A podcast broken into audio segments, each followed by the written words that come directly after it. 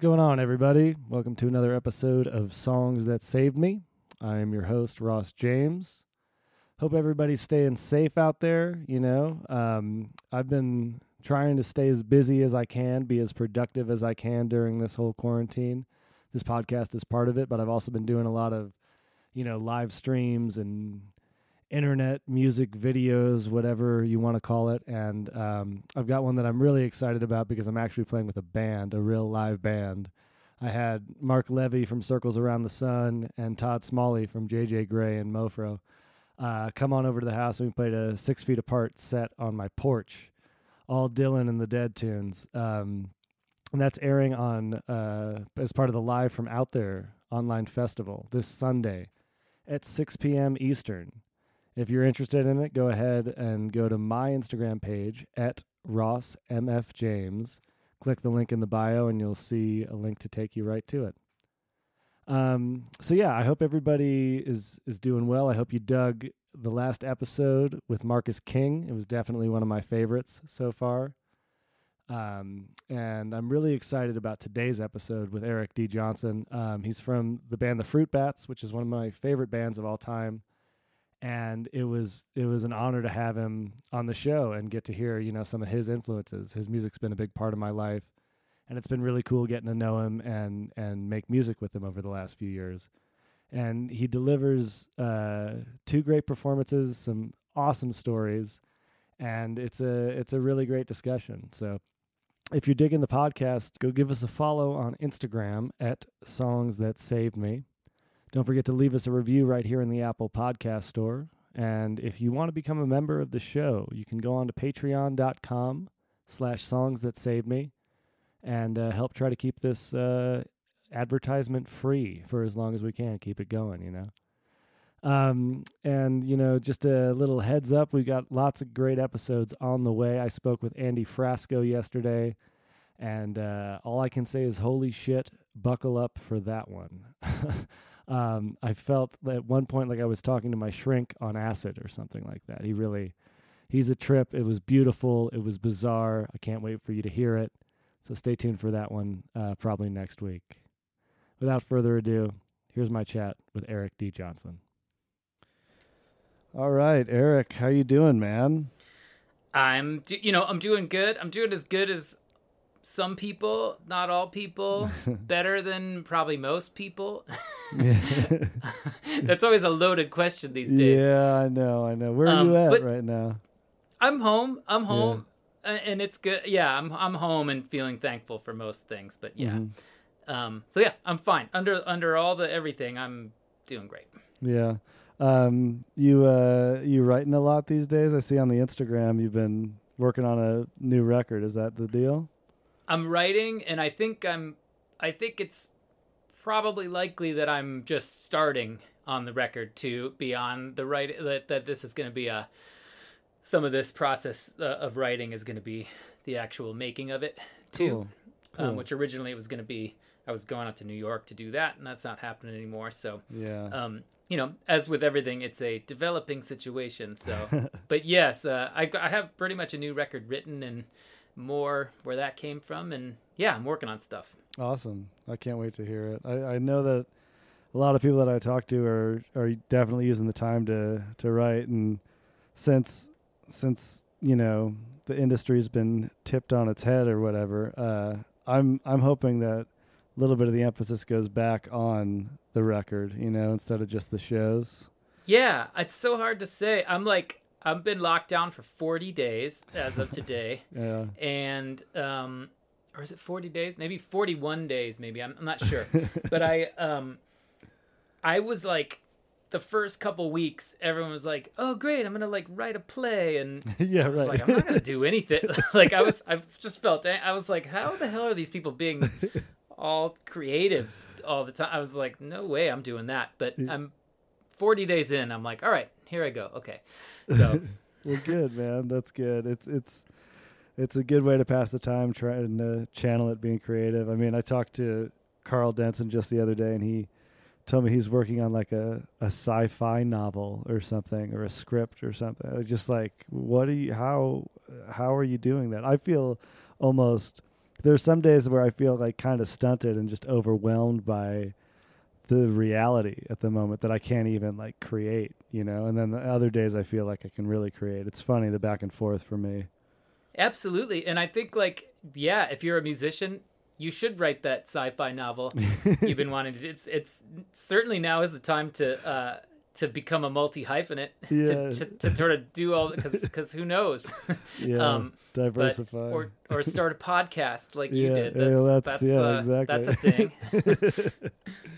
Well, cool, man. Um, I'm really stoked to uh, to hear some of the tunes that you picked. I know it's always hard to pick three, but um, when yeah, I agonized. I agonized over this this decision, but I I came up with sort of like a parameter for myself for it. okay, what was yeah? Well, let's let's jump into it. What what was kind of uh, where where are we starting out today? Well, because initially I was like, oh, th- there were so many songs from a from childhood that Mm. I could have picked that were like, I'll just tell you off the top of my head, it was gonna be like another one bites the dust by Mhm. Queen.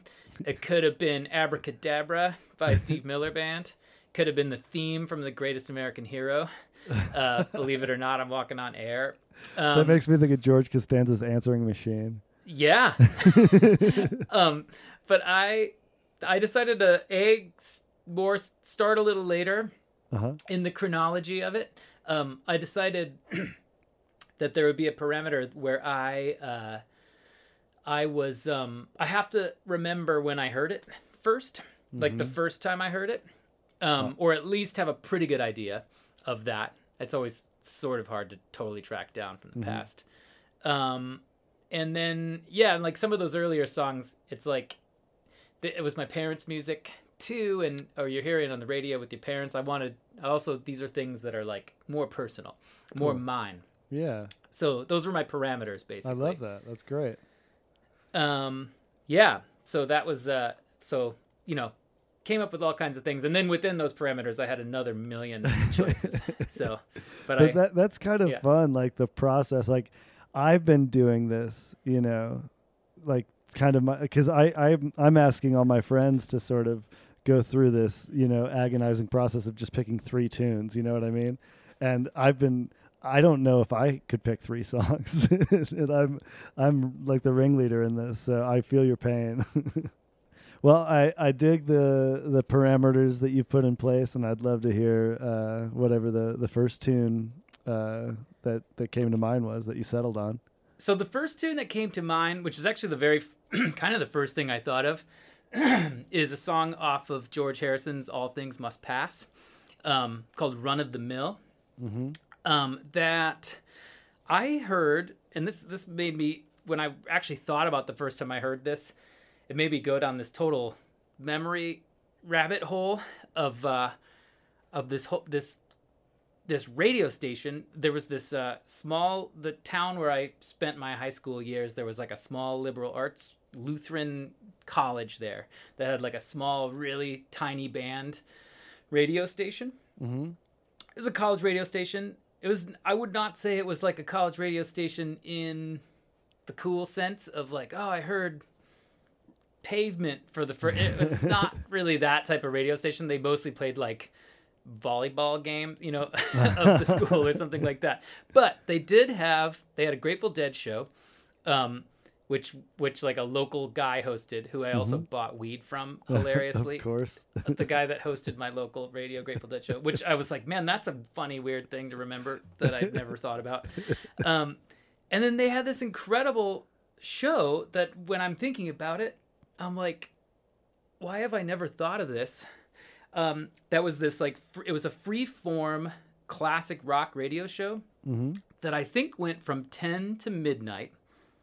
I want to say every night. I could be wrong.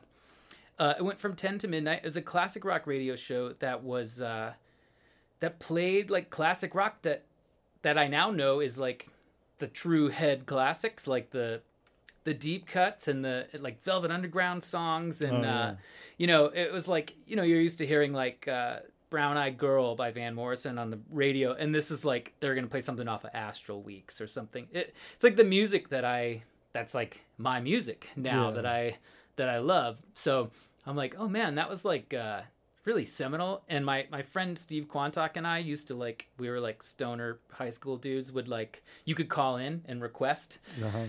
Um, so we would call in and not that not that they would care anyway, but we would disguise our voice all the time. Totally, And yeah. and see who could like we would have like competitions who could get the most requests made and um anyways it was this amazing radio station when I'm kind of thinking about it. I'm like I'm pretty sure that I heard a lot of songs that are bedrock for me.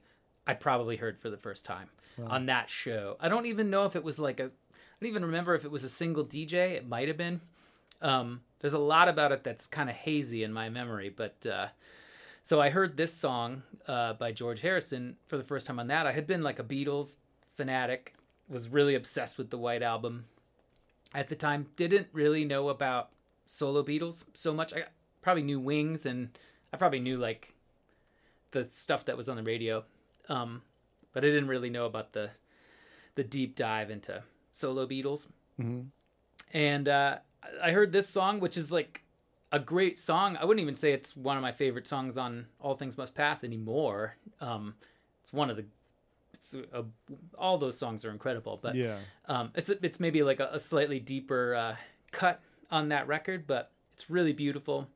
And I think I was driving when I first heard it, and it was like one of those where I was like, I think this sounds like a a Beatle. I was like, this sounds like a familiar voice, but I couldn't tell, and it was one of those where you you sit and you wait in the car Right. for four more songs to this is very like old school you know to find out uh what it was. And it was this george harrison song. And and then um yeah it just it sort of made me think it's just that whole time period of when you're a teenager and it made me realize you know from age 13 to age 20 for me how everything seemed like these epic stretches of like listening to music. And i was like man it was only seven years between listening to poison and pavement for me. Was- you know like but it was not very long. But um but uh yeah but this What- i What was it about the tune that, like, I mean, when you first heard it, just the, you know, thinking that it was like a, like a Lost Beatles tune, or just the similarity to it, or it, what what drew you to it and made you wait in the car for those extra four tunes? I think for me and for a lot of people, just those George tunes have a mystical quality to them that is Yeah. sort of difficult to describe what works about it. I, I I knew the individual Beatles and I was really into the White Album, which if you actually think about the White Album, it's always crazy how they always sort of talk about it. It was like multiple solo albums for them and how much the Lennon songs sound like Plastic Ono, how much the McCartney songs on there sound like Ram, um, and how much something like uh, While My Guitar Gently Weeps sounds like it could totally be an All Things Must Pass Totally, yeah, track. They all do. So I I remember I, I was into the White Album. I remember kind of being drawn to the George songs and being like, "Ah, George, he's the he's like the you know, he's the obscure one or something Yeah, like right, that." right. So this song, I don't know. This song has um there's something in the chord progression. It's it's like one of those mystical things that you can't describe. I think all three songs that I've chosen for this podcast are all a little melancholy, a little epic, um, and uh, just um, just something about it. A- And I also those George tunes, especially when I'm just playing it uh, earlier to learn it. Um, I really learned how to play guitar to those songs because they're easy and they're not easy. They're hard. They're familiar though. Um, and then they have these kind of like they always have a little twist to them that makes Right. you think about music a little bit more. That's, Beatles are like that in general. Uh, it's deceptively not simple music, but but it's music that you force yourself to learn. So, um, and I was just you know I was learning how to write songs at the time and everything. So, um, yeah, this was just uh, I, I I'm not sure what it was. This is a beautiful song. I guess it was just so beautiful. I couldn't believe it. Well, I'd uh, I'd love to hear you play it if you're up for it. Yeah, let me let me uh, let me give it a whirl here. Cool.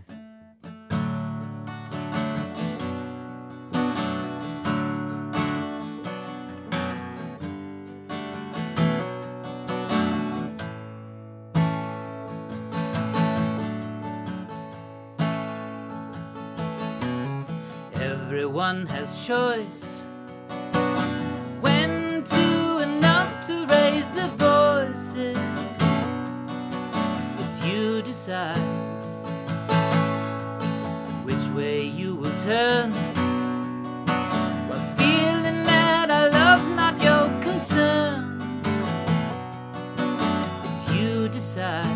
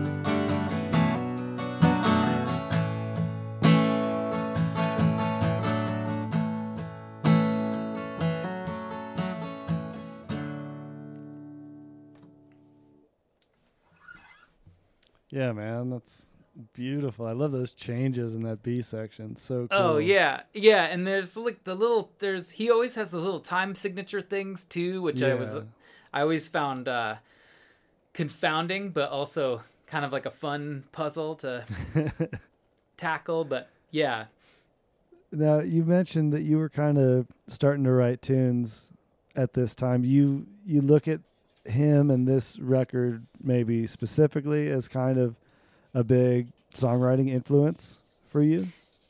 uh, definitely. Yeah. I mean, all the Beatles for sure. Definitely Robert Hunter and Grateful Dead songs, which are kind of similar to Beatles songs in that way, where you Yeah. you know them inherently, and as you you you know better than most people, it's a, they're all- they're way more of a puzzle than you think Yeah, they're gonna no be. doubt. um, and it just sort of it forces you to walk down kind of different hallways. But yeah, I was uh, I was like a Deadhead and uh, like a classic rock fan and kind of getting into these deeper cuts and then indie rock was starting to sort of bubble at the surface on the other side and i, I was not uh, like i was a deadhead but i was not good enough of a player really to like shred either so Mm-hmm. like the the but the songwriting aspect of it was what i was attracted to you know like sort of i was kind of coming in through this side door right. and things like indie rock were that it was like this uh this light at the end of the tunnel where I was like, oh well, that's like probably something I can do. So it was, uh, but again, it was like I'm talking about this seven year span between 13 and 20 where I'm like, I don't even know what the timeline is there. I, might have just been listening to like a really weird assemblage of things at once, even though Yeah. it seems like these epic stretches of of amazing uh, phases that I was going through. So, but I- I, just didn't. I, I was a singer, and my friends wanted me to join their band as the singer, and I was like, I don't want to just stand there like Right. Bono or something. and so I forced myself to learn guitar, but I realized early on this is I was probably 16 or something at this time, and it was I was like, oh, I don't know how to like apply these chords to cover songs yet. Like it was mm-hmm. just didn't make any sense to me. Like where they were like, oh yeah, learn this Pink. We're gonna do this Pink Floyd song or something, and I was like, I don't. How do I do that with these like five chords that I know? So I just started to write because it, uh, I was like, well, maybe I'll just write songs because it was just sort of like a weird necessity. Mm-hmm. Um, because I was like, I don't know how to do cover songs, so I may I'm probably just gonna have to write. Um, so, so awesome. that, I love that. that was that was kind of how I got started, and then you know, and then you know you learn you learn a couple more chords, and then you get a little better, and right. it takes a long time. Where'd you grow up? What part of the country? Uh, just outside of Chicago, Okay. mostly. Yeah. Gotcha. Well, cool. Um, what about uh, what about song number two within the parameters here? so song number two this is uh this is um you know we're gonna fast forward five or six years now into the early 2000s Cool.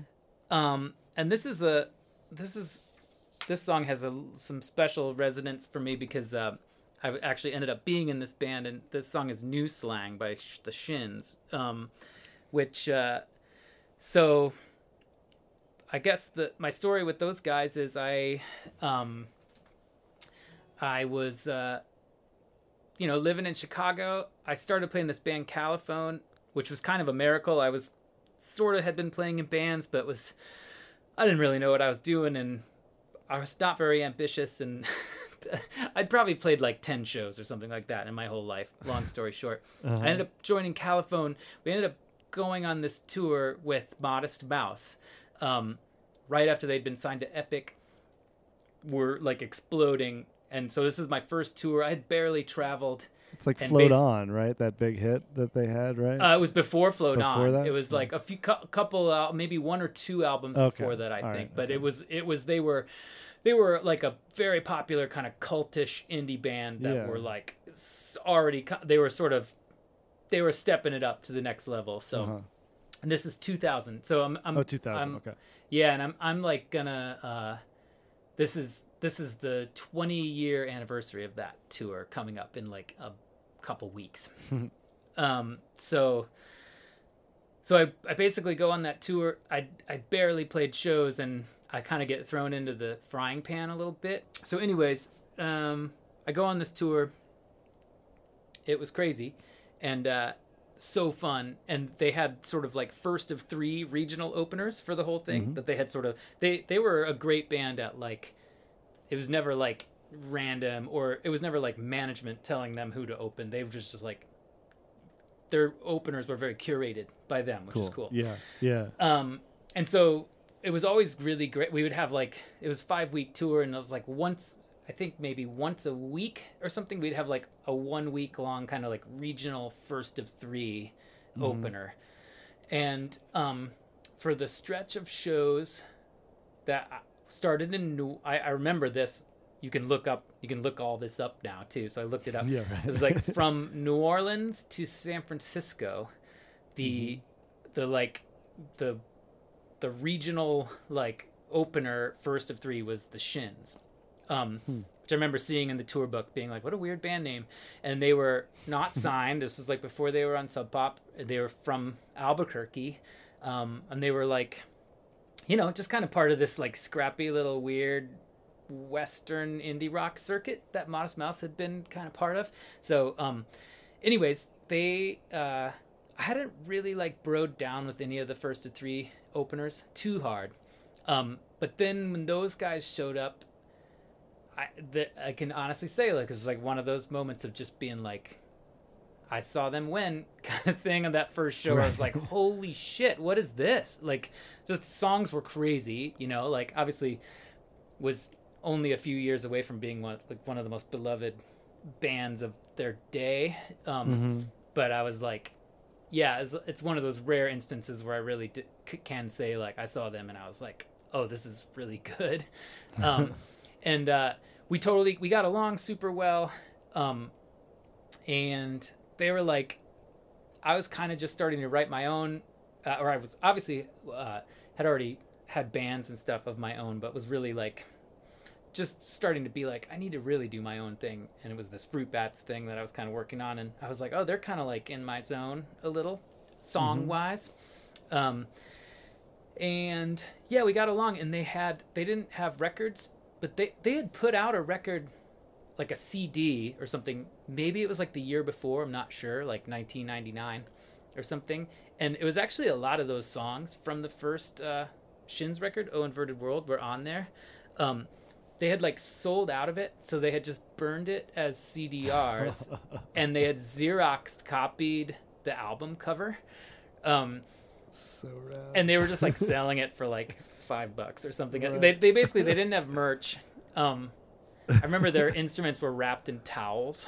Oh Um, my god. So, but uh, it was great. It was just like really scrappy. So I still have that CDR that, that they gave me.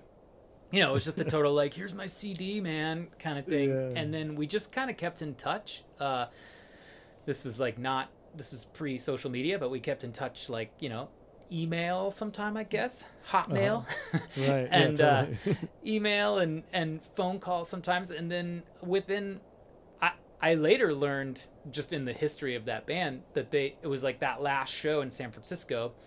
Jonathan from Sub Pop came to the show and and like signed them or or was the process begun for them to get signed to Sub Pop. Yeah. And uh, so then they did, and we kept in contact, and like they kind of they were pretty instrumental in getting us signed, or Really? me, Fruit Bats, signed to Sub Pop as well, as was Isaac from Modest Mouse. But it was just like Mhm. the people I met on that tour, we all kind of like stayed in contact and helped each other out, or they helped me.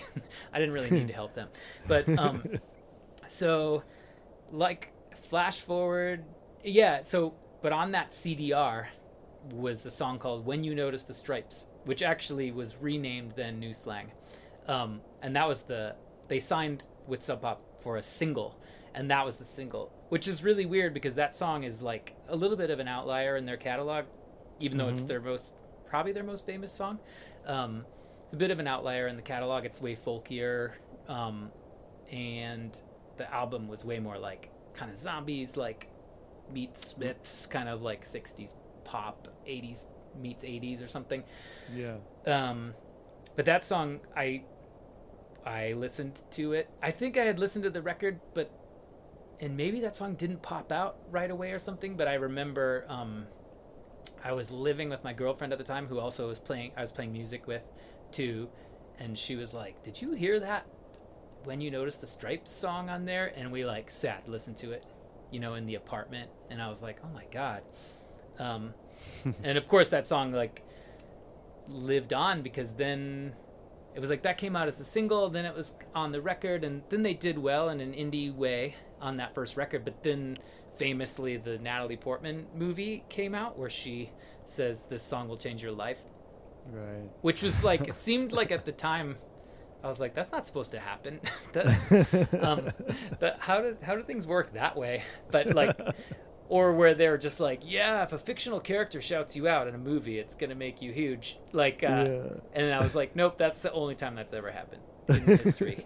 um, so, but uh, and it was incredible, and it completely it made them go from like indie stardom to like even bigger kind of Mhm. thing. And then I was selling merch for them for a while.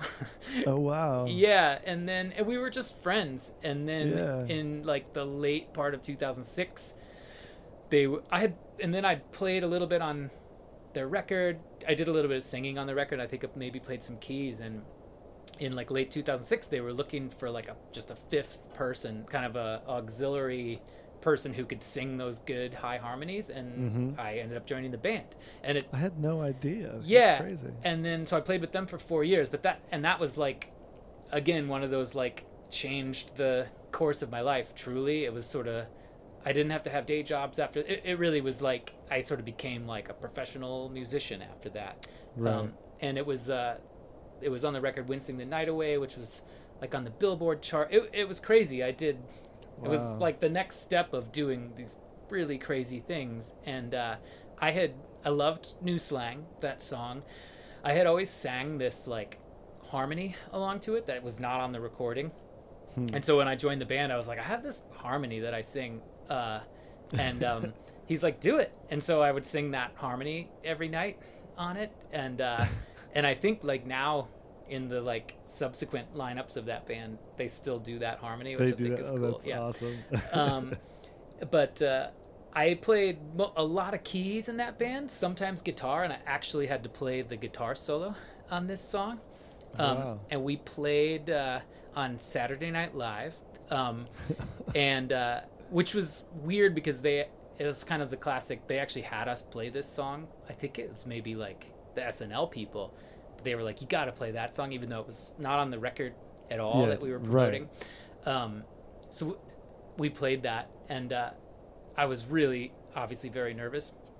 I'm not really a guitar solo guy, um, but this guitar solo that I play on it, it was very like written, you know, like I, Yeah, yeah. it was not like I wasn't just like loosely shredding it or anything.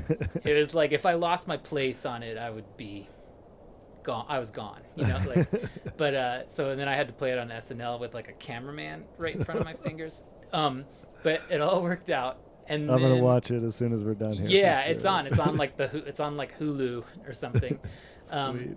but I uh and then the next like five shows after that I screwed up that solo. Like it was like I had saved all of my You you did it when it counted though, man. I did it when it counted. Um I had saved all my mojo to not badly screw up the guitar solo to a How- modern classic on SNL. How Um crazy is that, man? Is a Xerox CDR and instruments wrapped in towels to Saturday Night Live. I mean, like, what? That's, that's yeah, it crazy. It was really crazy, and it was like you know, it was I was, you know, in a way, it was kind of like not my train, but it was just I loved that I got to yeah. to join it too, and it was um yeah, it was like I got to you, a lot of bucket list stuff on those tours. Yeah, Um, but I just playing that song every night.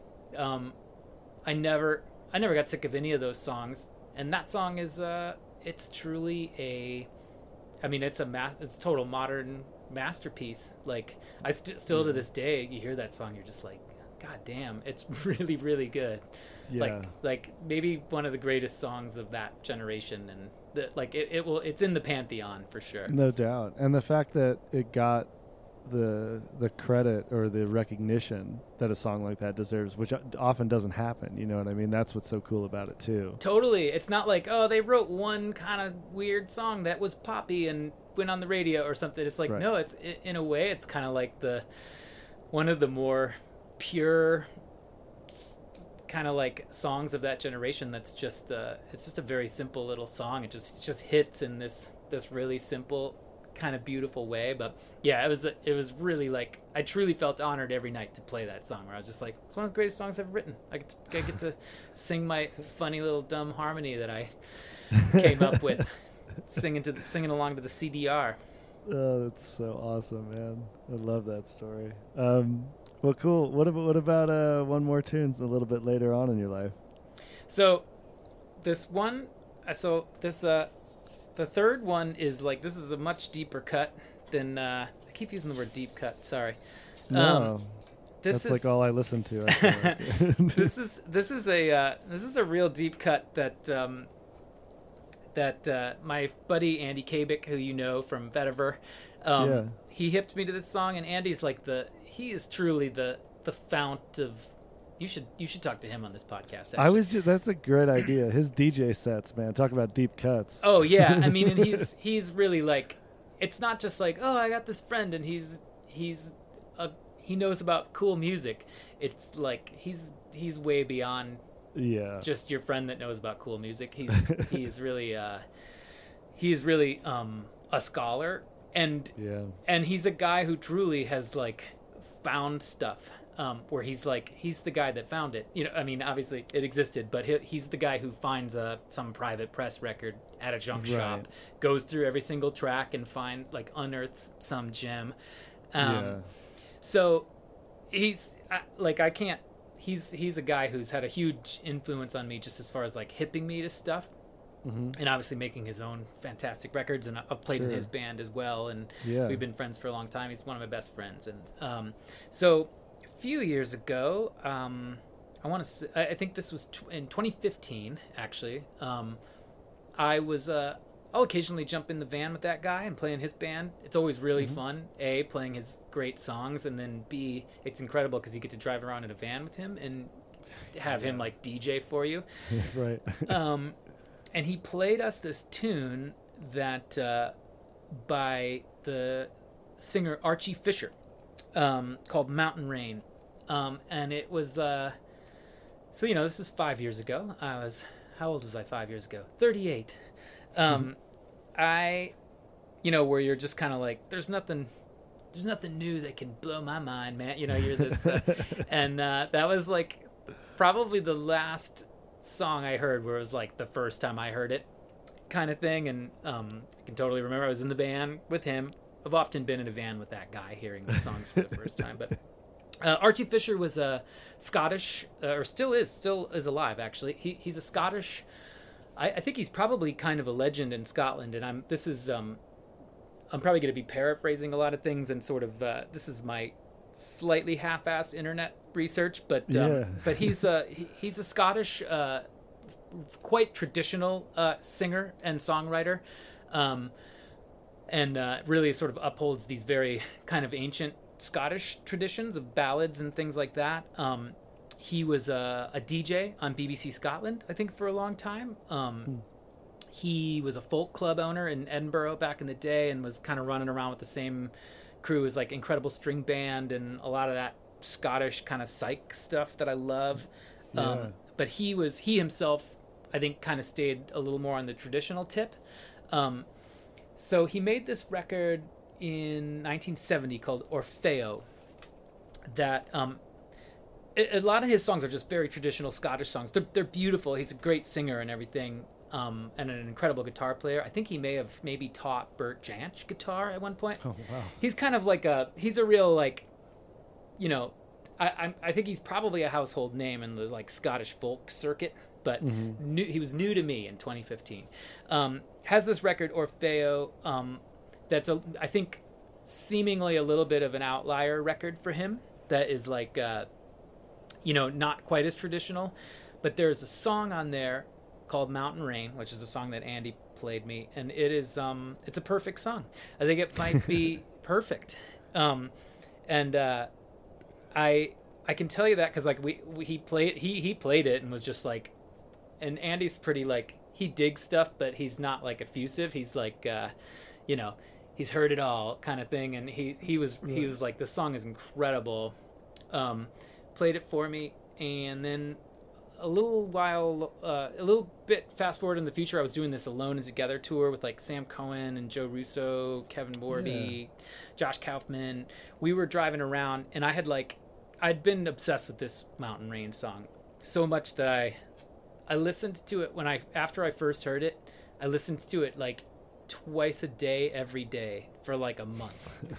Um, and then I was like, maybe I'm crazy. And then I hadn't listened to it in a while, and we were on this tour, just kind of like driving around listening to things. A, it, this song's only like on an MP3. I had like a, it's like an MP3 rip of vinyl that Andy Right. had, and then it's Right. it's on YouTube. It's not like streaming anywhere. I think I may have just like streamed it off of YouTube or something in the van, like on my phone. Yeah, yeah, yeah. But I was like, check Just this song it. out. I was like, man, this song, like a little while ago, I listened to this song, uh, like three times a day for like a month or something. And, uh, and then I was like, maybe I'm crazy. And I played it for everybody. And it was like they were preschoolers or something where they were like, again, like after it was done. And we listened to it three times in a row in the van. Um, so yeah, it's um he was you know made these like Scottish ballads, but this song is like a western. Um, and and you'll I'll, I'll play it in a minute here, but it's a western um, where he was he was obsessed with American westerns too. So it's this kind of Scottish interpretation of an American western story. Cool. It's like this Yeah. morality tale. It has three acts in it that are glorious. Um, it's like the it's like the lyrics are almost like stage direction uh, Uh-huh. in a screenplay or something. Um, there's not a there's not a wasted line, and it, it also just kind of is a beautiful uh, shows you how those like old folk tunes of the British Isles and stuff, and like cowboy songs and American folk music, how it's just like it's all so of a piece in a way because he's he's singing it in this thick Scottish brogue. Um, but it's this western song. I'm gonna sing it. I don't sing it as well as him. Um, I I urge anyone. I, I urge you and anyone listening to go just find Mountain Rain by Archie Fisher. It's on YouTube. Um, Yeah. He also plays it kind of how Jansch and stuff. Um, how those those like uh, pickers from over Right. there would do. Uh, it's all detuned, you know, like um, it's like in standard tuning, but it's detuned with Yeah. really thick strings on it Yeah, yeah, yeah. which is usually for like finger picking, ripping, you know. But he's strumming it like a cowboy song, so it just sounds really cool and gnarly. Man. Um, and the recording's really cool. But, um, but yeah. Anyways, this song is, uh, in my humble opinion, is a perfect song, and hopefully I will do uh, a little bit of justice to it. Sweet, let's hear it. Yeah.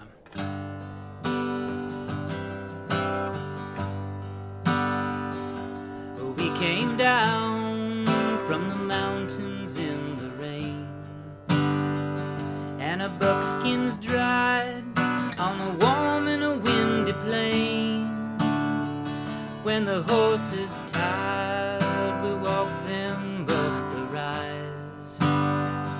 with the hat brims pulled all low across our eyes and the dusty town lay before us in the setting sun.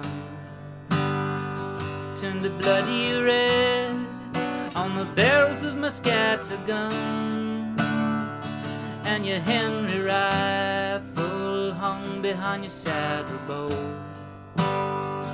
And my hands were sweating, and my blood ran cold.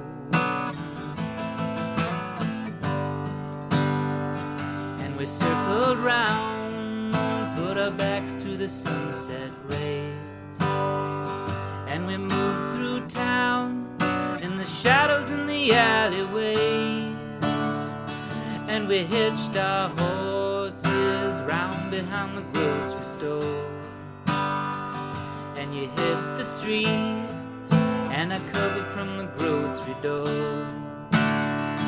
and the cards were drawn in the barroom poker game. But the playing stops when they heard you call the dealer's name, and your shadow falls like a carpet to the barroom door. And it crossed my mind that I never killed a man before bigger frame in the doorway made the call. And your rifle flame, and it crumpled up against the wall. And you took it slow as you backed up down the street. And I saw you throw a dollar at the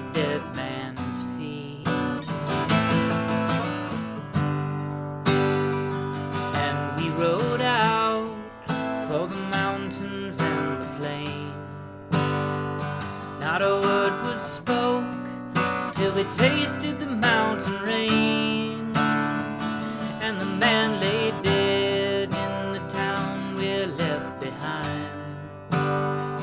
And my pappy said, "Son, I know you're not the killing kind." But there comes a time when the thing just must be done. It's a dying crime when a gambler slays my eldest son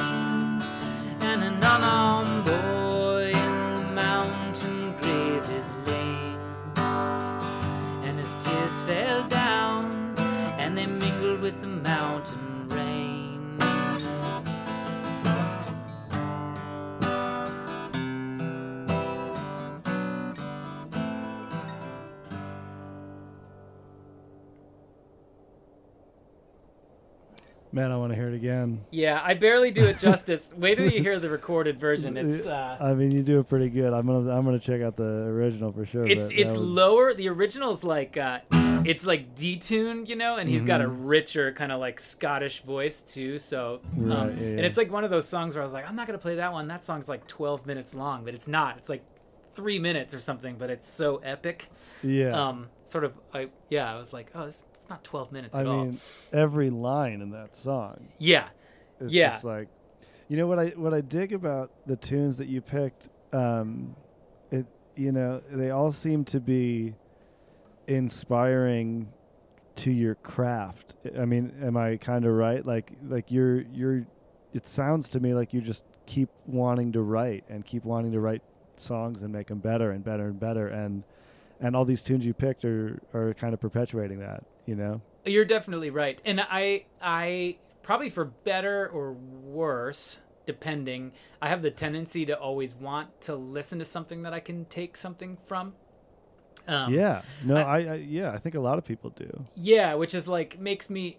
It also, it makes me be like I need to listen to hip hop more or like metal or something, you know, like other Yeah, genres yeah, where I'm yeah. like, well, maybe, which it's not to say I couldn't, you can't take things from that either, but um, like uh, it's, I sometimes it's like I I like to move myself a little out of my comfort zone too, Mm-hmm. um, and surprise myself a little bit too, but but yeah, in general, it's all just like uh, it's all part of the songwriting education. Um, is that kind of stuff that you want to feel connected to it in some way? Yeah, yeah. It's so cool, man. I can't I can't thank you enough for taking the time to do this with me. I got to tell you, uh, mouthfuls was like a record that I would consider saving my life. So to get to do, to have this discussion with you is pretty cool, full circle moment for me, and oh, it means thanks, a lot man. for for real. Like, uh, so I don't know if anybody hasn't listened to "Mouthfuls" by the Fruit Bats, you should go do it right now, um, and anything by the Fruit Bats for that matter. But uh, I, I really do appreciate it, man. Yeah, man. Yeah. Thanks for having me. This is great. I love I love uh, I love this podcast. It's great. right on. Um, well, I'll talk to you soon. All right, man. Okay, sounds good. All right, take care. Okay, be well. There you have it. My uh, chat with Eric D. Johnson from the Fruit Bats. I hope you dug it, and if you're if you're liking the show, if you want to learn more about it, if you want to check out the songs that are featured on the show, go give us a follow on Instagram at Songs That Saved Me. Please uh, don't forget to leave us a review here in the Apple Podcast Store. You know that helps out with the old uh, algorithm on the iTunes, gets more folks listening to it. Um, and if you want to check out a, a set of real live music that just happened this week, don't forget uh, Sunday night, 6 p.m. Eastern. Uh, myself, Mark Levy, and Todd Smallie playing all Dylan and the Dead tunes live on my front porch here in Denver. It'll be on as part of the Live from Out There Music Festival, uh, which you can find out more about at livefromoutthere.com. And there's a link in my Instagram page at Ross MF James.